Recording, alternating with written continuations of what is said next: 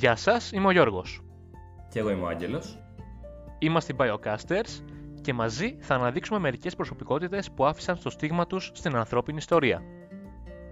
Στο σημερινό πρώτο επεισόδιο, ορμόμενοι από την Παγκόσμια ημέρα ανάγνωσης Tolkien στην 25η Μαρτίου, θα μιλήσουμε για τα βιογραφικά στοιχεία και τη ζωή του καθηγητή John Ronald Reuel Tolkien. Γιώργο, είσαι ενήμερος για τη δράση και το έργο του Tolkien; Η αλήθεια είναι, Άγγελε, πως ε, τον Tolkien τον έχω ακούσει ως όνομα μόνο. Δεν έχω ασχοληθεί πολύ με τα έργα του. Έχω δει τις ταινίες που ε, έχουν επηρεαστεί από το συγγραφικό του έργο, αλλά μέχρι εκεί, τίποτε άλλο. Οπότε είμαι πάρα πολύ χαρούμενος που ε, θα ακούσω περισσότερα πράγματα σήμερα για αυτόν.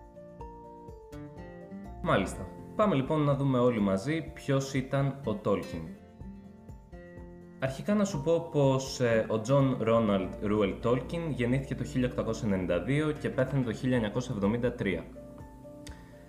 Ήταν ένας σημαντικότατος γραμματικός της αγγλικής γλώσσας, με ειδίκευση στα αγγλικά της αρχαίας και της μέσης εποχής. Η κύρια ιδιότητά του ήταν εκείνη του καθηγητή των Αγγλοσαξονικών, αλλά και της αγγλικής γλώσσας και λογοτεχνίας σε πανεπιστήμια συμπεριλαμβανομένων εκείνων του Leeds και της Οξφόρδης. Η ακαδημαϊκή του καριέρα αποτελούταν από δύο φάσεις. Η πρώτη περίοδος διδασκαλίας του διήρχησε από το 1925 έως το 1945 και η δεύτερη από το 1945 έως το 1959. Μάλιστα. Ε, θα ήθελα να ρίξουμε την προσοχή μας πιο πολύ στην ε, ιδιότητα που είναι, για την οποία είναι περισσότερο γνωστός ο Τόλκιν. Έχεις δίκιο Γιώργο, ας μιλήσουμε για τη δεύτερη ιδιότητά του, ε, για την οποία είναι και ευρέως γνωστός, η οποία είναι η συγγραφική. Ήταν ο συγγραφέας από την πένα του οποίου πήρε πνοή ο μαγικός κόσμος της Μέσης Γης, Middle Earth, που γνωρίσαμε αρχικά από το Hobbit και έπειτα από τον Άρχοντα Δαχτυλιδιών. Ωστόσο, ας μην προτρέχουμε, γιατί για να κατανοήσουμε μια προσωπικότητα με τέτοια πολυπλοκότητα σαν εκείνη του καθηγητή, θα πρέπει να ανατρέξουμε πρώτα στην αρχή της ζωής του. Οπότε, θα έλεγα και εγώ να δούμε λίγο τα παιδικά χρόνια του Tolkien για να καταλάβουμε και την ε, προσωπικότητά του. Πολύ σωστά.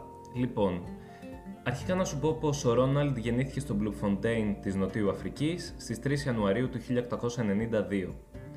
Ήταν γιος του Άγγλου τραπεζίτη Arthur Ruel Tolkien και της Mabel Tolkien και είχε έναν αδερφό μικρότερο από εκείνον κατά δύο χρόνια, τον Hillary Arthur Tolkien. Τα παιδικά του χρόνια μπορούν να χαρακτηριστούν πολυτάραχα, με πολλές μετακινήσεις που οφείλονταν κυρίως στα οικογενειακά του προβλήματα. Ο πατέρας του πέθανε στην Αφρική από ρευματικό πυρετό τον Φεβρουάριο του 1896, ενώ ο τετράχρονος τότε Ρόναλντ είχε επισκεφτεί με τη μητέρα και τον αδελφό του κάποιους συγγενείς τους στην Αγγλία. Τότε η μητέρα του, η Μέιμπελ, αποφάσισε πως η οικογένειά της έπρεπε να παραμείνει στην Αγγλία, όπως και έγινε. Μάλιστα. Ε, αξιοπρόσεκτο αυτό το γεγονός. Συνέβη κάτι άλλο στην Αφρική που στιγμάτισε τη ζωή του Ρόναλντ; Ναι, θα μπορούσαμε να πούμε πως ε, μία από τις λιγοστές αναμνήσεις που είχε ο Ρόναλντ ε, από το περιβάλλον της Αφρικής ήταν η συνάντησή του με μια μεγάλη τριχωτή αράχνη, η οποία αργότερα στη ζωή του αποτέλεσε τη βάση για τα αραχνοειδή τέρατα της Μέσης Γης. Ενδιαφέρον πολύ. Ε, πιστεύω ότι για έναν τετράχρονο τότε ε, παιδί θα ήταν ε, τρομερό γεγονός αυτό. Ακριβώς, ήταν μια εμπειρία που για να την έχει συμπεριλάβει στο συγγραφικό του έργο και εγώ πιστεύω πως τον ε, επηρέασε αρκετά. Μάλιστα. Φεύγουν λοιπόν από την Αφρική και η οικογένεια Τόλκιν μετακομίζει, αν δεν κάνω λάθος, ε, στην Αγγλία. Μάλιστα, μετακομίζουν στα δυτικά Midlands που γεωγραφικά βρίσκονται βορειοδυτικά του Λονδίνου. Από τη μία πλευρά είναι κοντά στη βιομηχανική ζώνη του Birmingham και από την άλλη σε ένα περιβάλλον εξοχής το οποίο ο Ρόναλντ αγαπούσε και αναπολούσε σε όλη του τη ζωή. Ε, από την άλλη, ξαναμετακομίζουν όταν ξεκινάει να φυτά στο King Edward School του Birmingham, ε, όπου η οικογένειά του μετακομίζει στο προάστιο του King's Heath για να βρίσκονται πιο κοντά στο σχολείο του.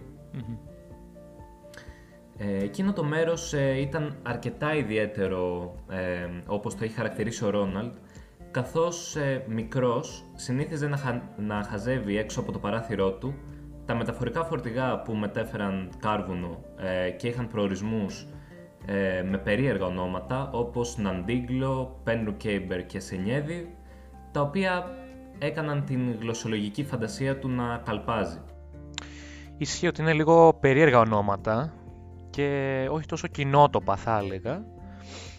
Ε, αλλά η οικογένεια Tolkien πώς συμπεριφέρεται μετά, ε, μετακομίζει ξανά, μένει στο ίδιο μέρος, πώς εξέλιξε τη ζωή της οικογένειας; Η αλήθεια είναι πως ούτε τώρα στεριώνουν και μετά από λίγο καιρό μετακομίζουν ξανά, αυτή τη φορά ωστόσο σε ένα πιο ευχάριστο προάστιο, εκείνο του Edgbaston. Και πρέπει να σου πω πως ε, κατά τη διάρκεια διαμονής τους σε αυτό το μέρος έγινε ένα γεγονός το οποίο στιγμάτισε για πάντα τη ζωή του Tolkien. Γύρω στο 1900, η μητέρα του μαζί με την αδελφή της γίνονται δεκτές από την Καθολική Από τότε ο ενοριακός πατέρας Francis Morgan επισκέπτεται συχνά την οικογένεια και υπό την επιρροή του, ο Ρόναλντ και ο αδερφός του Χίλαρη γίνονται και παραμένουν για όλη τους τη ζωή ευσεβείς καθολικοί. Οπότε όλη η οικογένεια ασπάζεται τον καθολικισμό. Ακριβώς και βλέπουμε μέσα και από τα έργα του Ρόναλντ ε, αλλά και από τη ζωή του πως ε, εμπνεόταν ιδιαίτερα από το θρησκευτικό βίο που ε, τους είχε μάθει ο πατέρας Φράνσις Μόργαν. Ωστόσο, να σου πω Γιώργο πως ε, τα πράγματα για αυτή την ήδη άμερη οικογένεια που έχει χάσει έναν πατέρα χειροτερεύουν το 1904 όταν η μητέρα τους διαγιγνώσκεται με διαβήτη, μια θανατηφόρα ασθένεια της εποχής εκείνης καθώς δεν είχε εφευρεθεί ακόμα η ινσουλίνη. Τελικά, δυστυχώς η Μέιμπελ Τόλκιν πεθαίνει στις 14 Νοεμβρίου του ίδιου έτους. Τον στιγματίζει πιστεύω και αυτό το γεγονός ε, τον μικρό Ρόναλντ. Ναι, η αλήθεια είναι πως ε, όλα του τα παιδικά χρόνια στιγματίζονται από αυτή την πολύ περίεργη και ακατανόητη για ένα μικρό παιδί έννοια του θανάτου. Που βλέπουμε και στα έργα του πως ε, παίζει κεντρικό ρόλο όλη αυτή η έννοια. Δηλαδή μας παρουσιάζει τα ξωτικά τα οποία είναι αθάνατα και γλιτώνουν από το θάνατο και μας παρουσιάζει και τους ανθρώπους οι οποίοι είναι προορισμένοι να πεθάνουν και κάνουν οτιδήποτε μπορούν για να μην γίνει αυτό. Ωστόσο, μετά το θάνατο της μητέρας τους, τα δύο ορφανά αδέλφια αναλαμβάνει ο πατέρας Φράνσις για λίγο, έπειτα η όχι τόσο συμπαθητική θα λέγαμε θεία εξαγχιστίας τους Μπέατρις Σάφιλντ και στο τέλος η κυρία Φόλκνερ, η οποία ήταν γνωστή για το γεγονός πως ε, φιλοξενούσε σπίτι της ορφανά παιδιά. Ε, τι εκπαίδευση έλαβε κυρίως ο, ο μικρός Ρόναλτ και με τι ασχολούνταν πιο πολύ; Λοιπόν, να σου πω πως ε, υπάρχει εδώ ένα παράδοξο. Το γεγονός πως ο Ρόναλτ σε ηλικία 12 με 13 έχει παρουσιάσει εξαιρετικές ικανότητες γλωσσομάθειας. δηλαδη έχει τελειοποιήσει τα λατινικά και τα ελληνικά του, τα αρχαία ελληνικά, που αποτελούσαν βασικό στοιχείο της έντεχνης εκπαίδευσης της εποχής και βρίσκεται σε ένα καλό επίπεδο γοτθικών και φινλανδικων Μάλιστα, εδώ και λίγο καιρό έχει ξεκινήσει τη δημιουργία μιας δικής του γλώσσας, για διασκέδαση απλά. Αυτό να σου πω ότι δείχνει και μια μορφή νοημοσύνης.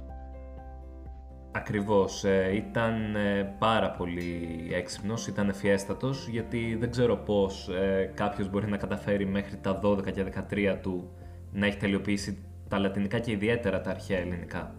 Ακριβώς.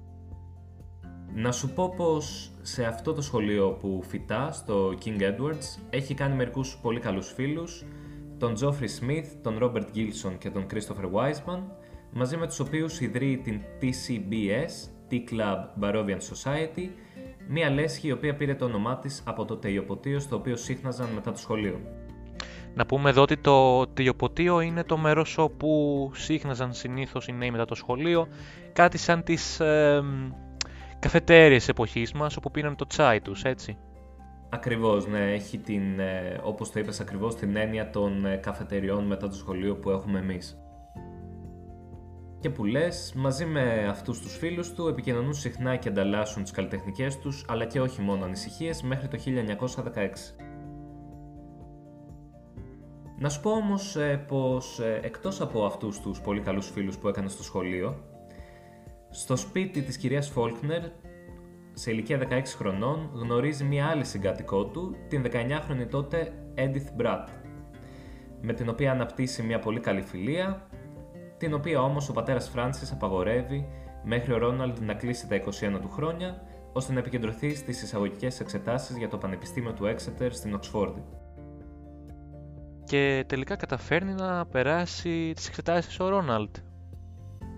Λοιπόν, κι όμως ε, καταφέρνει να τις περάσει. Φαίνεται πως η λογική του πατέρα Φράνσις, αν και όχι τόσο ευχάριστη, είχε ένα νόημα.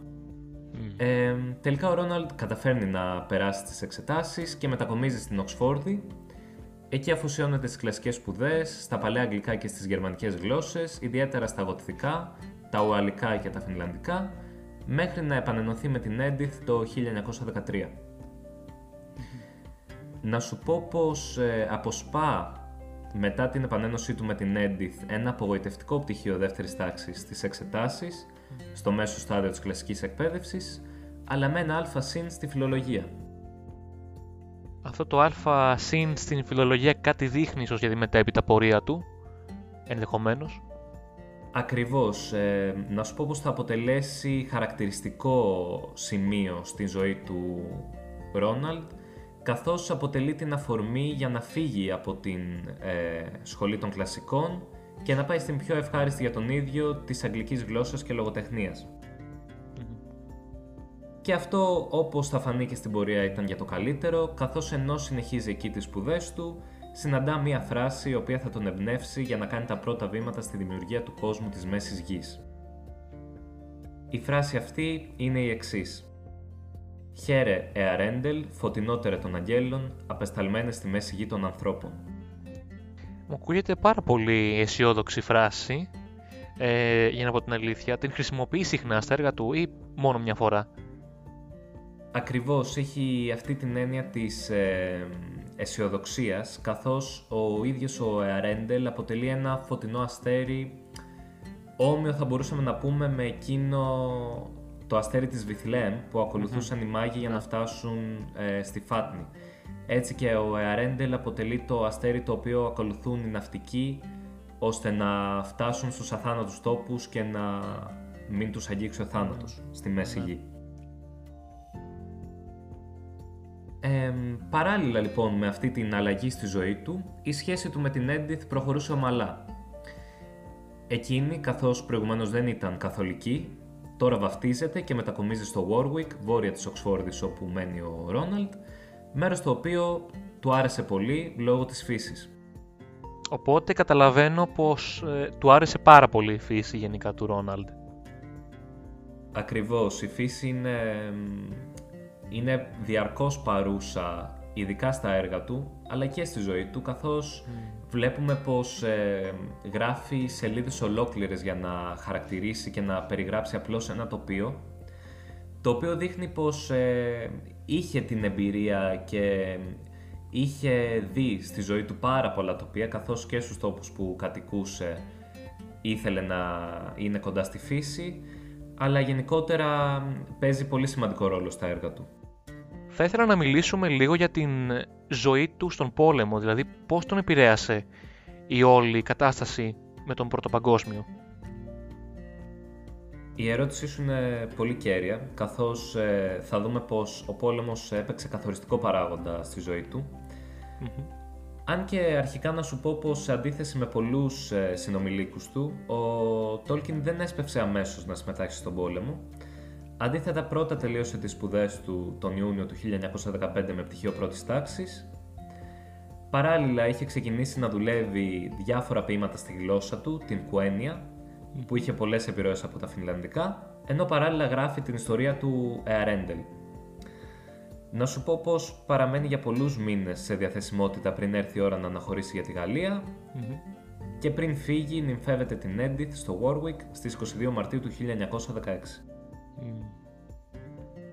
Αξιοσημείωτη είναι η συμμετοχή του εκτός των άλλων στη μάχη του Σόμ, ωστόσο λίγο καιρό μετά την άφηξή του στη Γαλλία υποφέρει από πυρετό των χαρακομμάτων και τελικά τον Οκτώβριο του 1916 στέλνεται πίσω με αναρωτική άδεια. Αναρώνει και παραμένει με την Έντιθ στο Στάρτφορντσάιρ, ωστόσο δυστυχώς ο μόνος του φίλος από τον στενό κύκλο που είχε και επέζησε από τον πόλεμο ήταν ο Christopher Wiseman. Ε, μετά τον πόλεμο έγραψε κάποιες ιστορίες ε, που ε, είχαν να κάνουν με, τον, ε, με, με την όλη φάση του Πρώτου Παγκοσμίου Πολέμου. Να σου πω πως ε, επηρεασμένος από τις εμπειρίες του στον πολεμο ο Τόλκιν ξεκίνησε να δίνει μορφή στις δικές του ιστορίες που αποτελούν τη βάση ουσιαστικά του κόσμου της Μέσης Γης και χαρακτηρίζονται ως οι τρεις χαμένες ιστορίες της Μέσης Γης. Και είναι το Silmarillion που αποτελεί ουσιαστικά την κοσμογονία του και τις ιστορίες των, της πρώτης εποχής. Ο Μπέρεν και η Λούθιεν που είναι μια ρομαντική ιστορία αλλά και τα παιδιά του Χούριν ένα δράμα θα λέγαμε το οποίο δείχνει τα περίεργα παιχνίδια που παίζει η μοίρα στους ανθρώπους και γενικότερα και οι τρεις αυτές μαζί ιστορίες είναι λίγο καταθλιπτικές για να σου πω την αλήθεια. Μάλιστα. Ε, γίνεται λοιπόν, μεγαλώνει ο Ρόναλντ, γίνεται ε, εν τέλει καθηγητής.